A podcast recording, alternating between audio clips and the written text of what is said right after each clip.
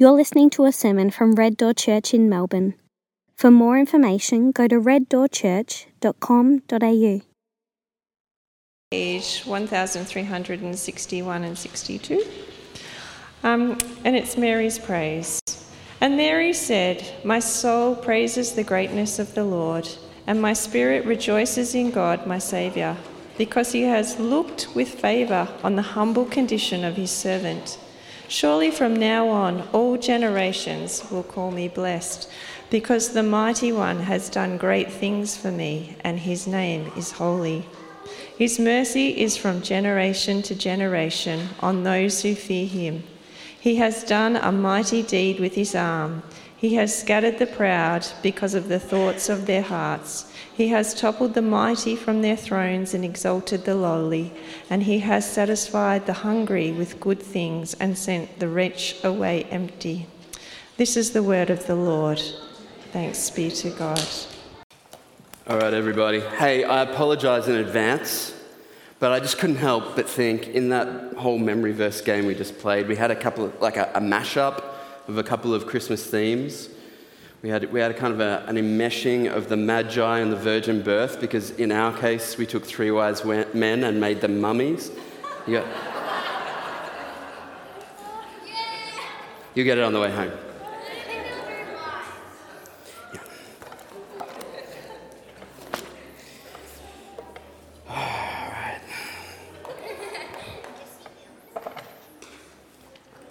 Hey, I'm wondering, kids, I'm going to be asking you a bunch of questions in this message, all right? So just, I need you to be on, on form.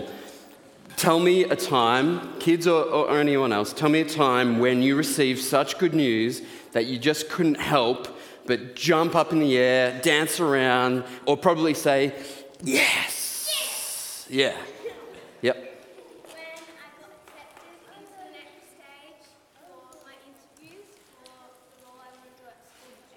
Yes. So you want to serve on Student Representative Council next year. You wrote an application, you went through the interviews, and then you heard that you're through to the next stage. And there was a big yes. Okay. All right. Yep, give me some more examples.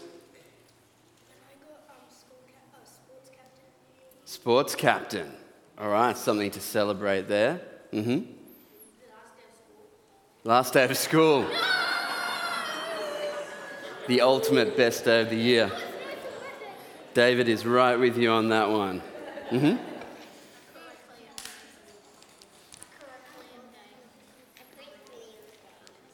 You correctly what now? Oh, a, curric- a curriculum day. Uh, I'm, I'm very old, didn't you hear? I... Curriculum Day. Yes, we're celebrating. Any other ideas? Yes, ma'am. Your husband said he had cooked dinner that one time. Yeah. That was a great day. Okay, last, last ideas. Yes, sir. Family Fun Day. At your school? Hmm. Yes, Benji. What award did you get? Star of the Week. Out of all the stars, you were the best star. That's amazing. I tell you, I'll give you, I'll give you, I'll give you an idea. Okay, this is what happened to me. You remember when Jimmy and Sarah used to be part of our church? Jimmy and Sarah. Um, when I heard that Sarah didn't have cancer anymore. Remember, we were praying, we found out she had cancer. It was terrible. We saw her lose all her hair. We were praying for her over and over and over again, sometimes feeling optimistic, sometimes feeling the worst might be around the corner. And then she actually got up here and shared with the church, but she um, visited me in my office one day and told me that she had been cleared. And I just, I just, all, the only thing I could do was just get up and go, yes. I might have even done a little dance, which I'm not going to do now that you're filming me these days, all right? So there are times where the news is so good we, we can't help but just jump up and celebrate. And this I think, is what's going on with Mary. This is the reason she comes up with a song. It's one thing to say, that's great. It's another thing to express yourself poetically. And, you know, this is why we sing Happy Birthday. This is why we sing Christmas carols. It's expressive of true joy. It's appropriate for a celebratory moment. And that's what's going on here. Mary sings. And I've got this um, beautiful quote. This is the song we're looking at. This is Mary's Magnificat. This is her song. She's just heard, sit down. She's just heard that she is going to, just think about this, right? She's probably about 14 years old. How old are you, India? 11. Turning 12. So just not much older than you. She's just found out she's going to have a baby. She's found out that God is going to give her this baby by a miracle. And she's found out that this baby is going to be the Son of God who's going to save the whole world. Her response to this, along with no doubt a bit of trepidation, maybe even some doubt, her response to this was to sing. And this is one of the most famous songs in the history of the world. More famous than anything in the top 40 or anything that you can stream on Spotify right now. One of the most famous songs in the whole world is the Magnificat. It's called that because it's the first name, uh, the first word of the song in Latin, and it speaks of Mary's joy that God has chosen to bless the world through her. This is what uh, the, the scholar N.T. Wright, Tom Wright, this is how he describes it. He says, listen to this, this song, it's one of the most famous songs in Christianity. It's been whispered in monasteries, chanted in cathedrals, recited in small remote churches by evening candlelight, and set to music with trumpets and kettle drums by Johann Sebastian Bach. It's the gospel before the gospel, a fierce, bright shout of triumph 30 weeks before Bethlehem, 30 years before Calvary and Easter. It goes with a swing and a clap and a stamp. It's all about God and it's all about revolution and it's all because of Jesus. That's Mary's song. That's the Magnificat. Well, we're about to hear it. I'm going to read some of it, all right? And Danita just read some of it, and we've been reading it all through Advent. This is the Magnificat. Let me read the first couple of verses of it to you.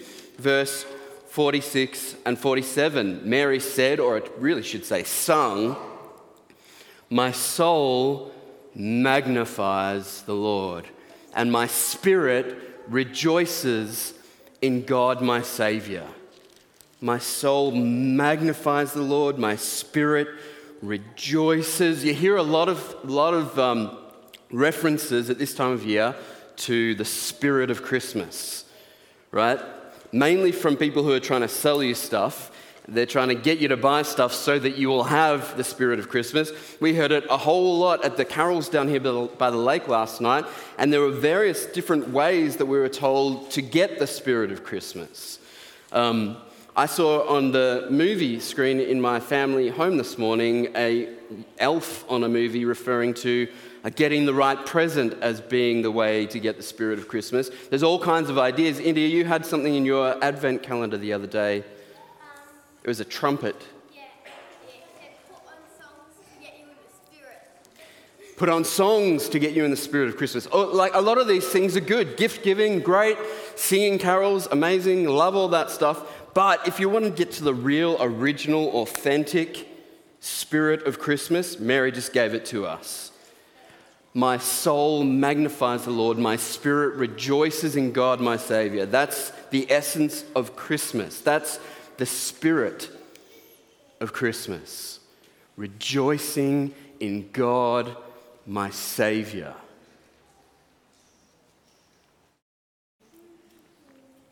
The Magnificat the magnification of God. Verse 46, just look at it again. My soul, what? Magnifies the Lord. My soul magnifies the Lord. This is, if you're new here this morning, you need to know this is our aim in every service that we have at this church. Every service of worship, whether it's a special Christmas family fun day or any other week, our purpose is to magnify the Lord.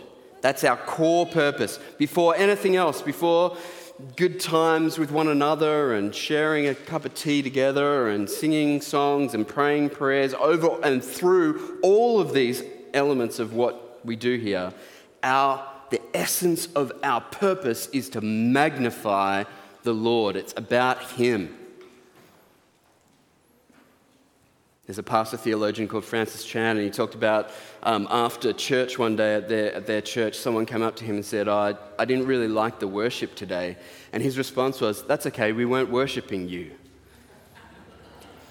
Right? The, the, the purpose of our worship is God Himself. That's what we want to get out of this more than anything else. We want to get God. We want more of God, and we want to project, we want to. Um, proclaim God and His goodness. That's what she means. I want to magnify the Lord. So here's, here's the thing, though, kids. There's a couple of ways of magnifying things. You guys know this, right? There's a couple of ways, at least a couple of ways you can magnify things. Take a look at these images I've got here. What have I got? Yes. All right. Someone I didn't ask last night. Who, who's, who's, who's got this? Just give me one of those One of them's a telescope, yep.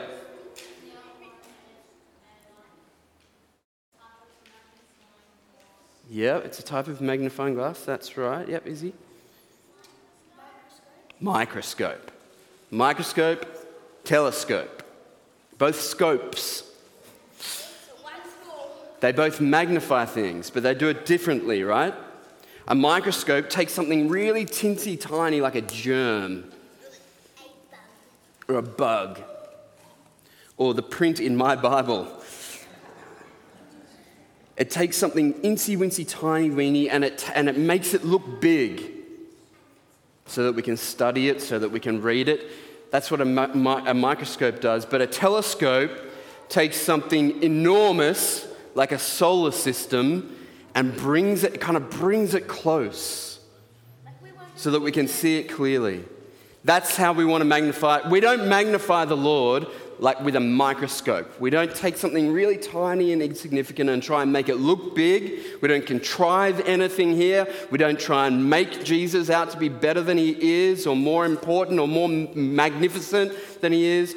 We, we do it like a telescope. We take the Lord, who is like a, a constellation, like a universe of glory, and we fix a telescope on it so that we can sort of, in effect, bring it near, bring it among us. That's what we do in worship. That's what God did in, at Christmas. He brought himself near to us. And that's what Mary wants to do here. She wants to take something enormous like all of salvation history from eternity past to eternity future, and she wants to put it in a song of praise. Telescope, not microscope.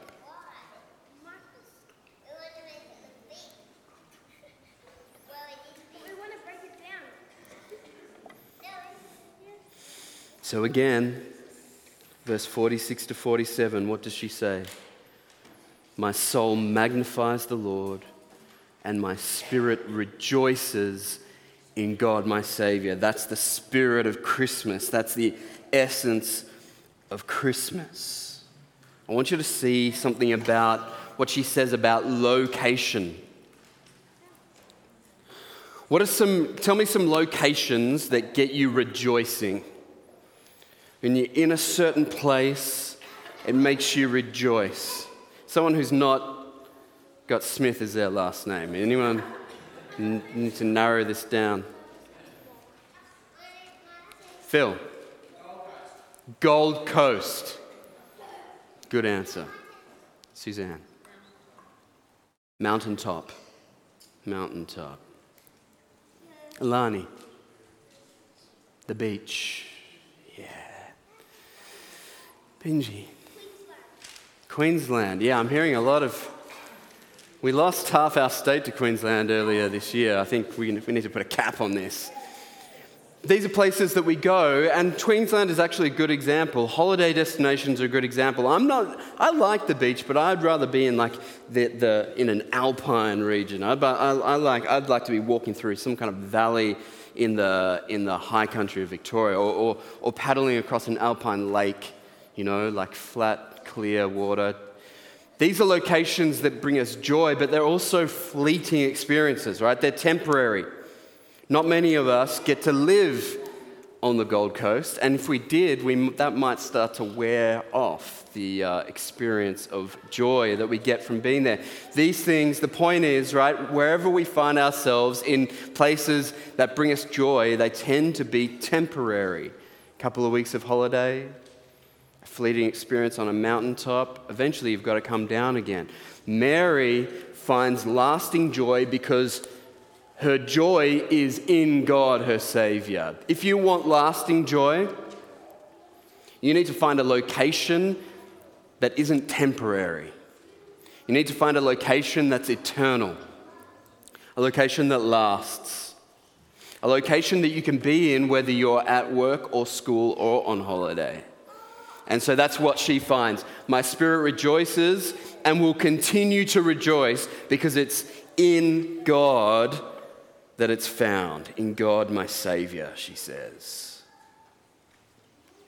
So let's look at that next verse. This is our memory verse, so we don't even have to put it up on the screen. You guys, in fact, all of us now know it off by heart. But let me just remind you it says, His mercy, God's mercy, is from generation to generation on those who fear Him. Luke 1 50. So, kids, all, all the kids, look right at me for a second. God's mercy, you know, His goodness, His faithfulness, His forgiveness, His kindness, His love is for you. It's for you. It's for, every, yes, each one of you. Because it's from generation to generation. It's not just for the older people here who know Jesus and have loved Him all of their life and, you know, for years and years. It's for generation to generation. It's not just for Moses and Noah and Abraham. It's not just for Jesus' disciples or even for Mary herself. It's for generation to generation. His mercy is big enough, voluminous, to the extent that he can pour it out on all generations. From generation to generation. Now, listen. His mercy is for you, kids. His mercy is for you, but it's not for you because of your parents. God is not merciful to you because He's merciful to your parents. God is merciful to you because you are precious to Him. Whether your parents know him or not, his mercy is for you because you are precious to him. You are not a Christian because your parents are Christians. Yes, I'm sure. Okay, how about this? In the same way that you are not a car because you're standing in the garage. Standing in the garage doesn't make you a car, right? And being in a Christian family doesn't make you a Christian, but it is a wonderful blessing from God to be in a Christian family. It's a wonderful blessing from God, and He uses your parents and your grandparents and your church family to bring you to faith and to keep you in faith, but you need to receive His mercy for yourself. Christmas is a great time to receive God's mercy. It's when he showed his great mercy in giving us his son in the first place. So it says his mercy is from generation to generation on those who what? Fear him. On those who fear him. So we need to know if we're going to receive his mercy, if we want his mercy to be on us, we need to know how do we fear him? His mercy is going to be on those who fear him. So, what does it look like for us to fear him? Well, it's not fear like Judah should fear me disciplining him after this service for making it hard for me. It's not fear like that. Can you just go and sit down for me? It's not fear like I have a fear of, um, yeah, particular spiders, little black spiders. It's not fear like that kind of fear. The fear that we need to have of God the fear that people have who receive his mercy is very different. So, check this out. We can find out, we can decode this by going to somewhere in the Old Testament that Mary knew really well, uh, to the book of Deuteronomy. It describes what it looks like. All right, Deuteronomy chapter 10. God says, Now, Israel, what does the Lord your God ask of you except to fear the Lord your God? How? By walking in all his ways to love Him and to worship the Lord your God with all your heart and all your soul. That's what it means to fear Him. You got that, church? Ever you come across the fear of the Lord, you know, there's a lot about in the Bible about the fear of the Lord. It's the beginning of wisdom, it's the pathway to blessing. Well, the fear of the Lord means to walk in all his ways. That means just However, you walk through each day, from the time you get out of bed to the time you get into bed, however you walk through the day, you want to be walking in God's ways. That means you need to know Him well. You need to know what He's like. You need to know what He's done. You need to know Him revealed in His Word. You need to be like Mary, who knew what it was to walk in God's ways, to love Him, to worship the Lord your God with all your heart and all your soul. Worship is not just something that we do here on Sunday morning, this is all of life, all about Jesus.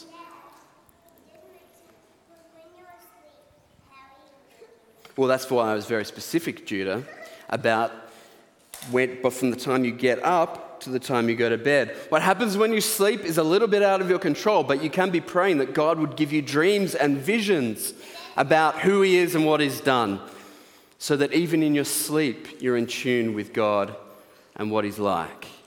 So, walking in His ways, loving Him, worshiping Him, all of your heart, all of your soul. Let me just summarize it. I've got it real clear for you. Ready? His mercy is from generation to generation on those who follow him, love him, and worship him with all their heart and all their soul. So here's, here's, here's, the, um, here's the actions. If we were going to do this as a song, it would be walking, it would be hugging, and it would be bowing. Right? Following, loving, and worshiping. Walking, hugging, bowing.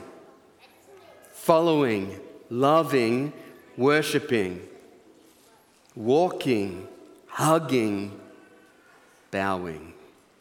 This is what it's like to live as someone who fears God, and therefore, this is what it's like to be blessed by God with His mercy and His grace.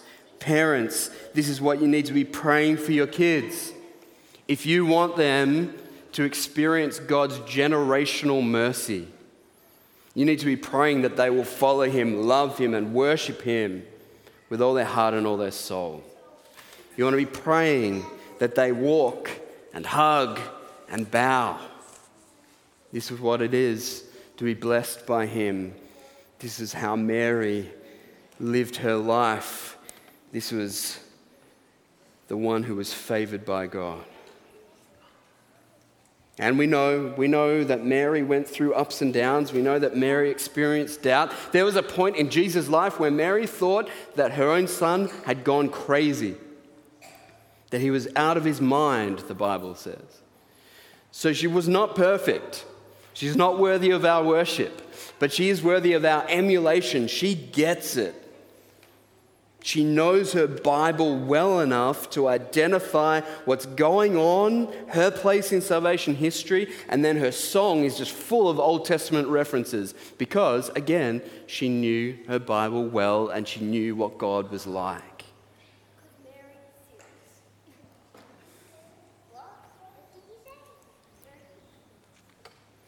So let's finish it off. Ready? Last couple of verses, and then I'll get out of your way. Verse 51 to 53. She says, Of God, He has done a mighty deed with His arm. He has scattered the proud because of the thoughts of their hearts. He has toppled the mighty from their thrones and exalted the lowly. He has satisfied the hungry with good things and sent the rich away empty. Does this sound familiar to you? This sounds a lot like the teaching of her son 30 years later. We just taught through this most of the year, right? Sermon, this is very Sermon of the Mountish. It's the upside down kingdom of God. It's the lowly being exalted, the poor being blessed. She knows this is what God is like.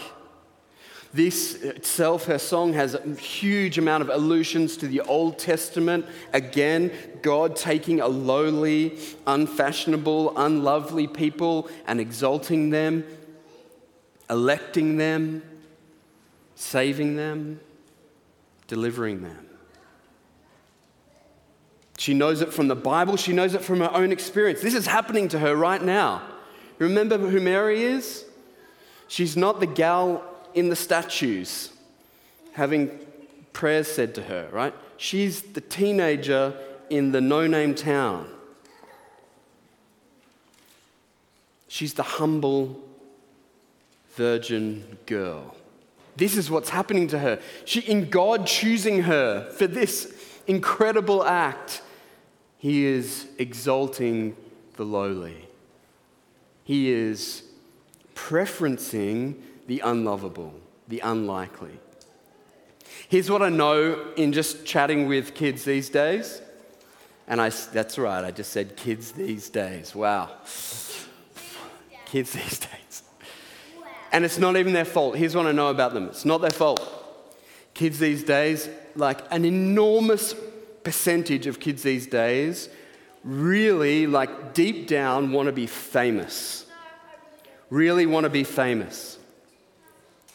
Like it's, it's like a legitimate, like it's, not, it's no longer fireman, policeman, astronaut, nurse. It's influencer. It's YouTuber. It's fame, fortune, bright lights. And the tragedy is, first of all, that some very ordinary people can be famous, and that's a tragedy. But mostly the tragedy is that almost no one will be famous. And so our children put their hopes and dreams in something that can never deliver. Something far better to aspire to is being a forgotten person, an ignored person, a marginalized person that God uses for His fame, for His glory. That's Mary.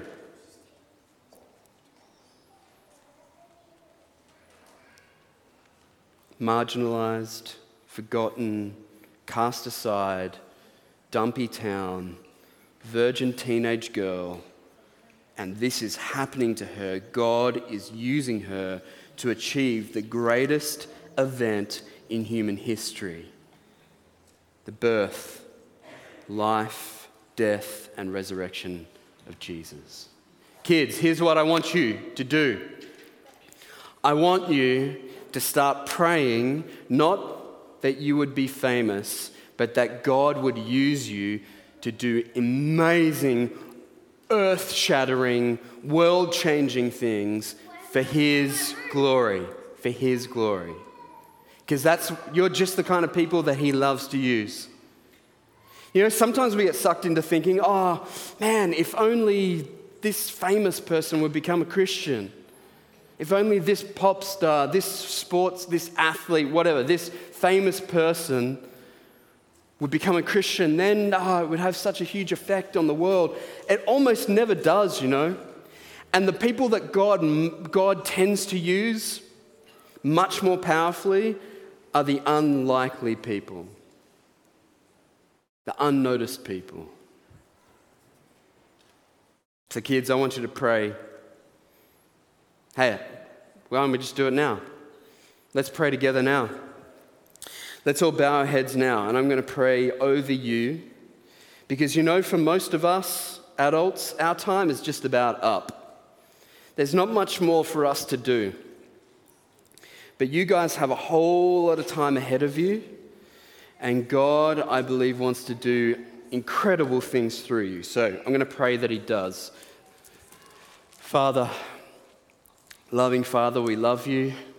And we thank you for your mercy towards us in Jesus. We thank you for Christmas.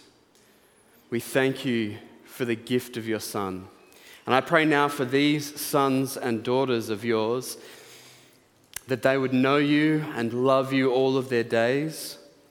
I pray, Lord, that they would walk in your ways, that they would love you and worship you with all of their heart and all of their soul. And I pray that you would do earth shattering things through them. Just as you did through Mary, that you would take your power, limitless power, and put it to work through them, in them, for the sake of your glory and for the sake of the world. Please do it, I pray. In Jesus' name, amen.